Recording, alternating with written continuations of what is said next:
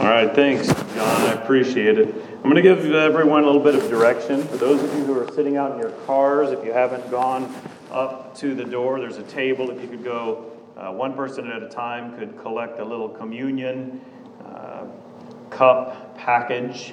We're going to have that ready for after the message. We're going to all have communion together at the same time. Those of you that are in your homes, this would be a good time if you haven't prepared already. You could have something ready for communion at the end of the message. I will lead us through that moment where we have communion together. It's Resurrection Sunday, so we're going to talk about the resurrection and hopefully in such a way that it will build up to a time of communion together with each other and with the Lord. And I will give you specific directions, those of you that are outside in your cars. I will give you specific direction on how to open these uh, little cup packages because it's uh, new for some of us. What I like to do this morning is deviate from the normal plan. Typically, we are going through a series. Uh, lately, it's been through First and Second Peter, the letters of Peter. But this morning, given our unique circumstance, I'm going to change it up. And instead of tying that into the cross and resurrection weekend, we're going to do a special resurrection weekend message. And I'll try to keep it short so that it's palatable for everyone. I would like to take you to the Gospel of John. And I would like to take you a little bit backwards before we get to the resurrection piece. And then we'll go back to that, that other passage that's well prior to that. And it begins in John chapter 11. I want to give you a kind of a synopsis of what happened there. If you'll recall, Mary and Martha and Lazarus were all very close to Jesus. But Jesus was a long ways away, and he was told that Lazarus, the one you love, is sick. But Jesus purposely waited a long time to go see him so that God could be glorified. And by the time he's there, people are upset because Lazarus has already been dead for four days. Jesus assures them that he's got this. But they're clearly upset. And many of us who struggle with the shortest verse in the Bible, short, or many of us who struggle memorizing Scripture would do well to memorize the shortest verse in the Bible. If you haven't memorized it already, it's John 11 35, and it's Jesus wept. That's the shortest verse in the English Bible. And why did Jesus weep? Even though he had assured everyone that he's got this covered, and he, he, he should have especially Mary and Martha, they should have known he's got this. Everybody really should have known. They'd seen his miracles. However, Jesus looked around and he saw people deeply saddened. Now, as he looked at these people that are deeply saddened, it says, Jesus wept. Now, I would have messed that up. I would have messed it up royally, knowing that I could raise Lazarus from the dead and that I've got this. If it was my choice, I would have probably saying, "Hey, calm down. Quit quit your crying. What are you worried about? I'm here to take care of this." But my Bible and your Bible says Jesus wept. Jesus ordered that the stone be moved away and Martha said, I love the King James rendition, "But Lord, he stinketh." Don't put that on a t shirt, but it's kind of funny. And Jesus did raise Lazarus from the dead, and it was amazing. And in John chapter 11, we discover that this is not something that pleased everyone. In fact, people ran and told the Pharisees, and they plotted to kill him because word was going to spread about this. You weren't going to be able to stop it, so they plotted to kill him. And then the procedure of events that, that moves from there, you'll see in, in chapter 12. Mary anoints Jesus at Bethany. And if you're following along, I'm just looking at the subheadings in the English Standard Version that man has added, but it gives you an idea of what's happening. And then you see the triumphal entry. You see that it's very clear that Jesus came to save the world. Chapter 13, What does Jesus do just prior to his trial and imminent death? what he does, he washes his disciples' feet. Wow. And of course, he identifies that one's going to betray him, one's going to deny him. We know who those players are. In a very intimate gathering on a Thursday night, there he was with his disciples, revealing this information and instituting communion that we will celebrate together in just a little bit. He says, A new commandment I give you love one another.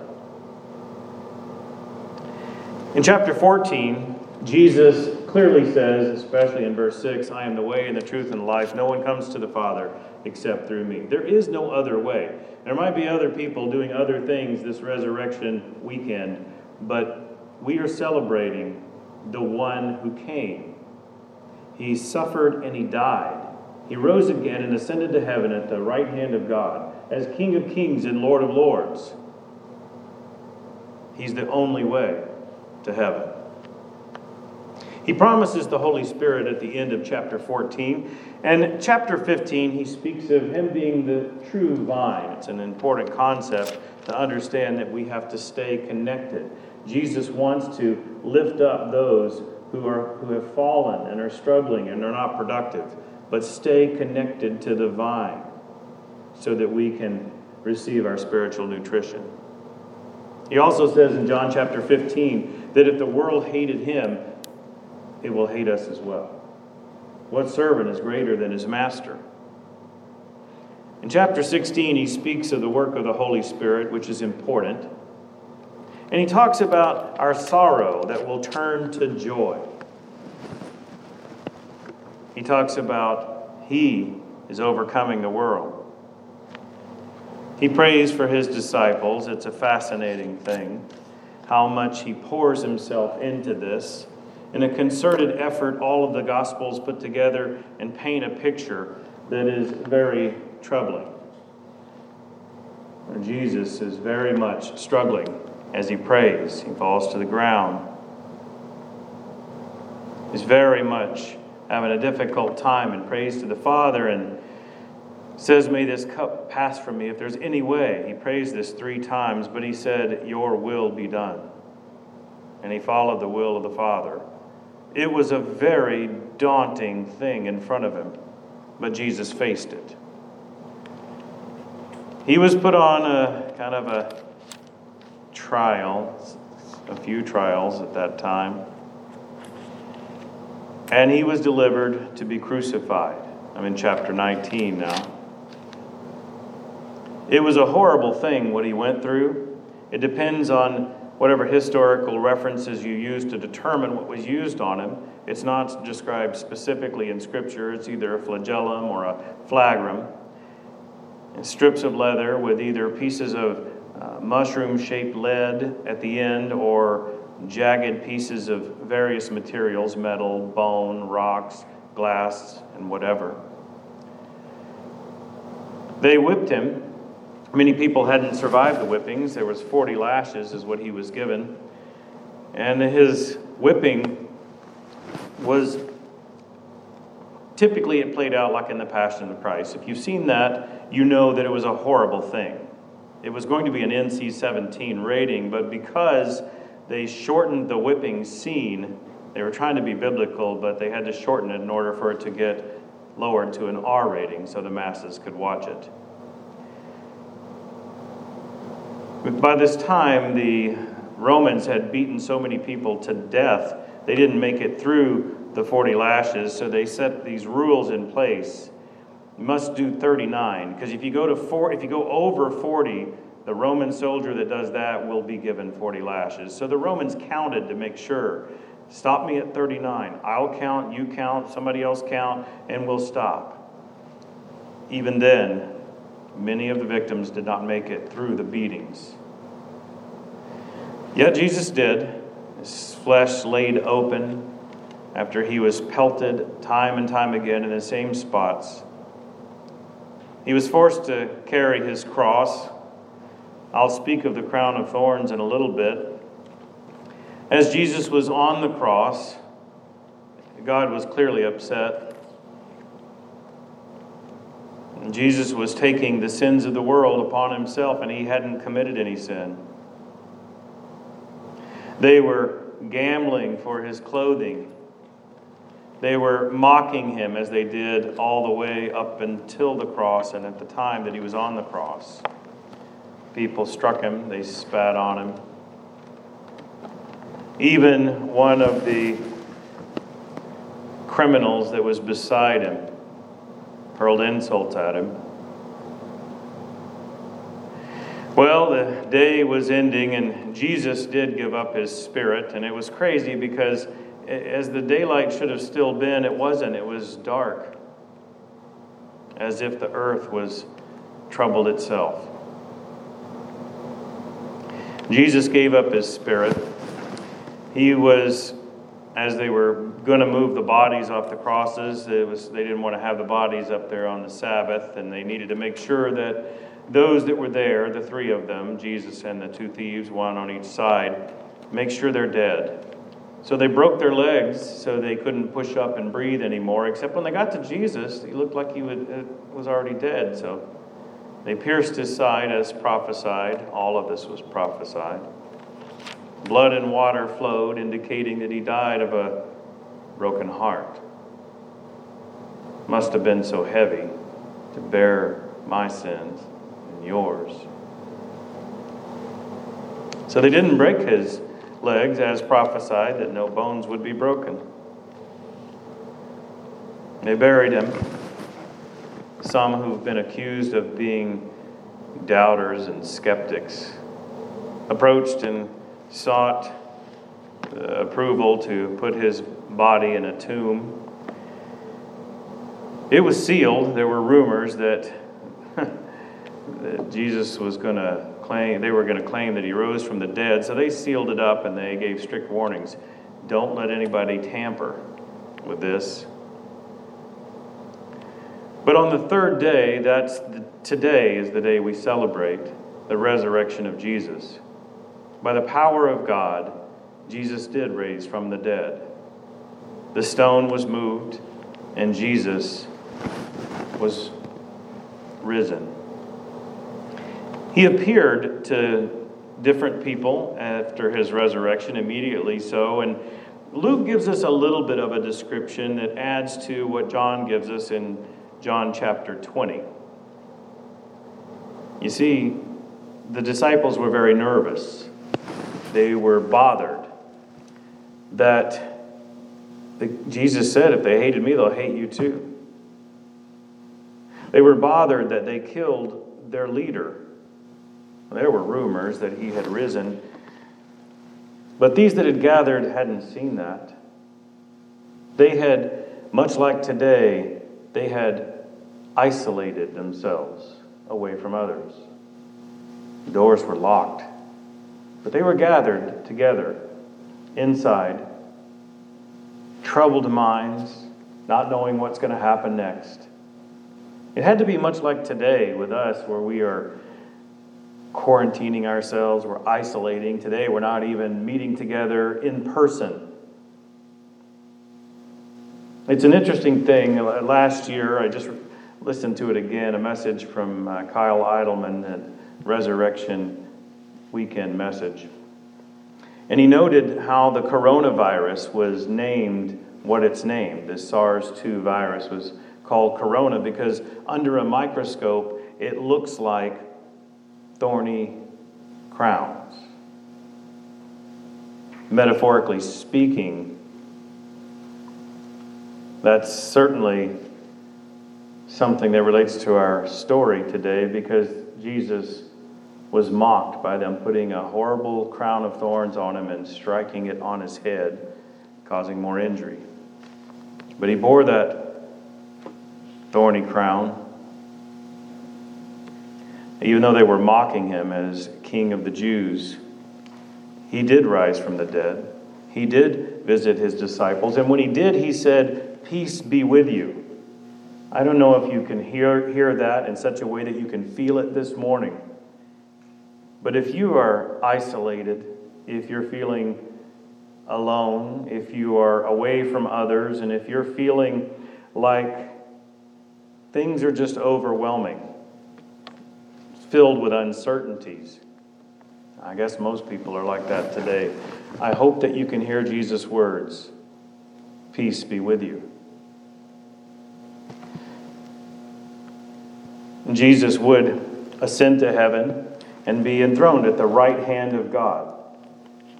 And he, he, as King of kings and Lord of lords, is waiting for us to follow. Some of us have decided to do that, and that's wonderful. Metaphorically speaking, the coronavirus that looks under a microscope like thorny crowns.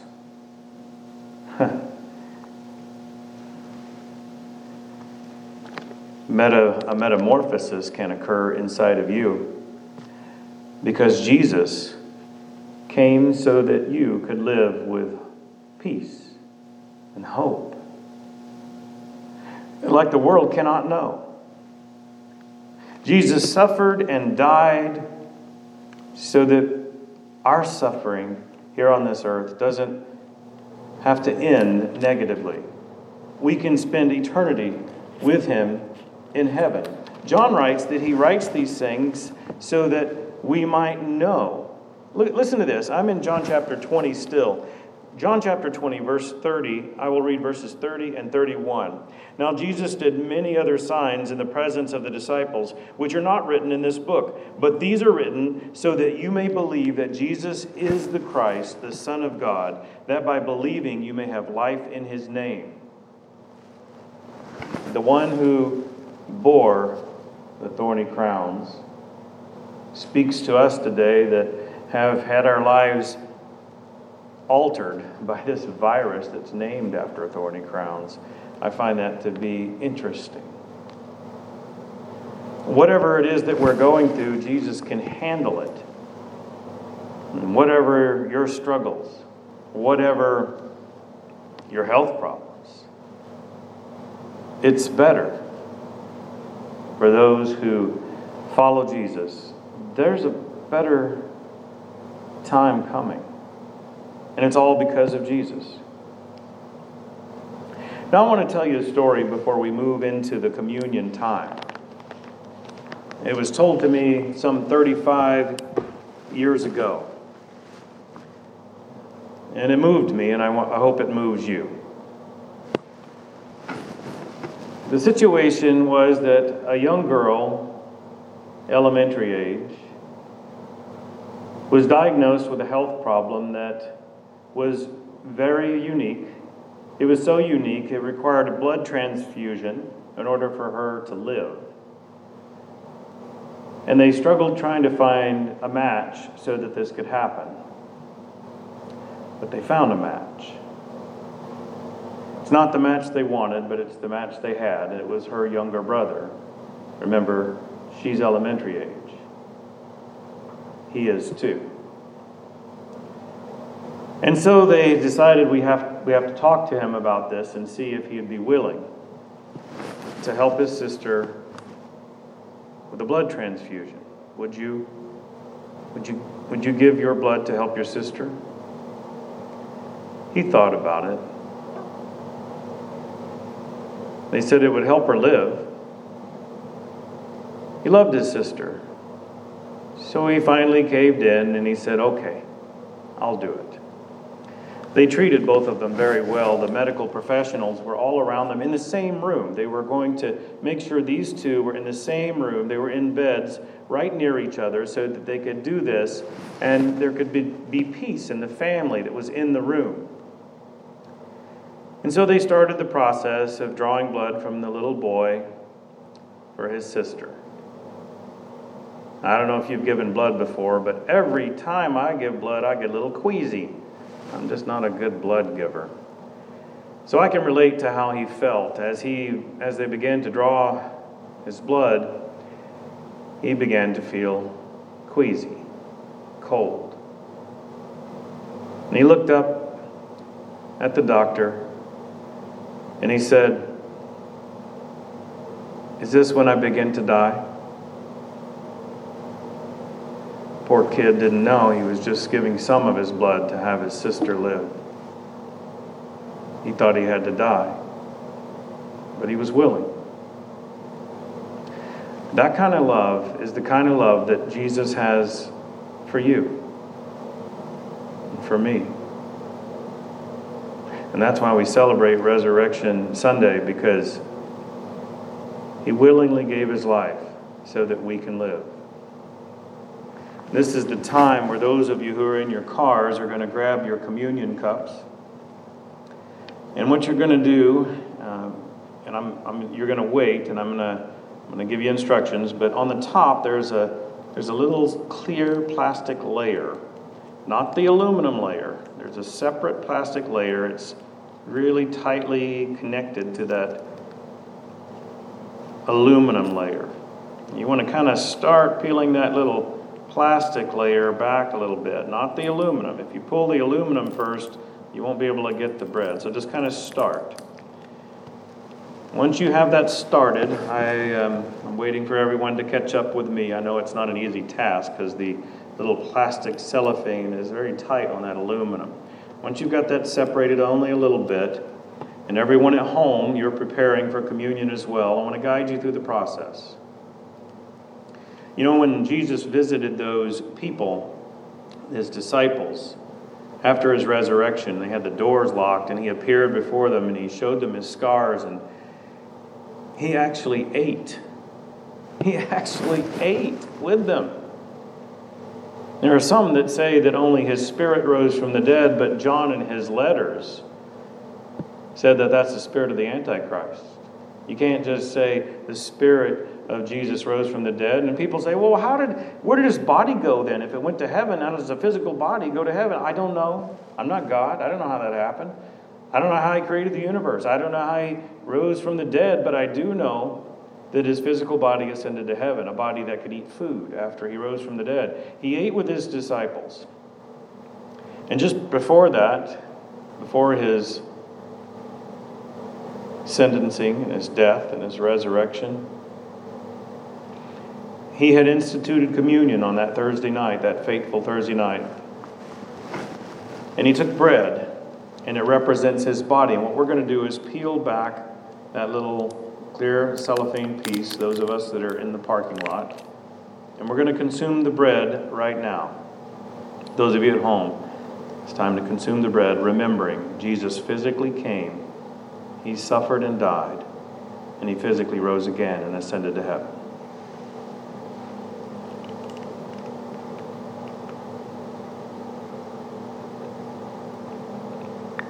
Those of you that are in your cars, the foil is what you peel back for the juice. We're about to do that now. And Jesus took the fruit of the vine, the grape juice, and he drank it. And he mentioned that it's his blood. He mentioned that the bread is his body. He physically came. And the juice represents his blood. And then we're supposed to do this to proclaim his death until he returns. Jesus died. He died for us. And that's why we drink the juice. Remember, he gave his life. So now peel back the foil. Those of you at home, prepare to consume your juice. Let's all consume that right now.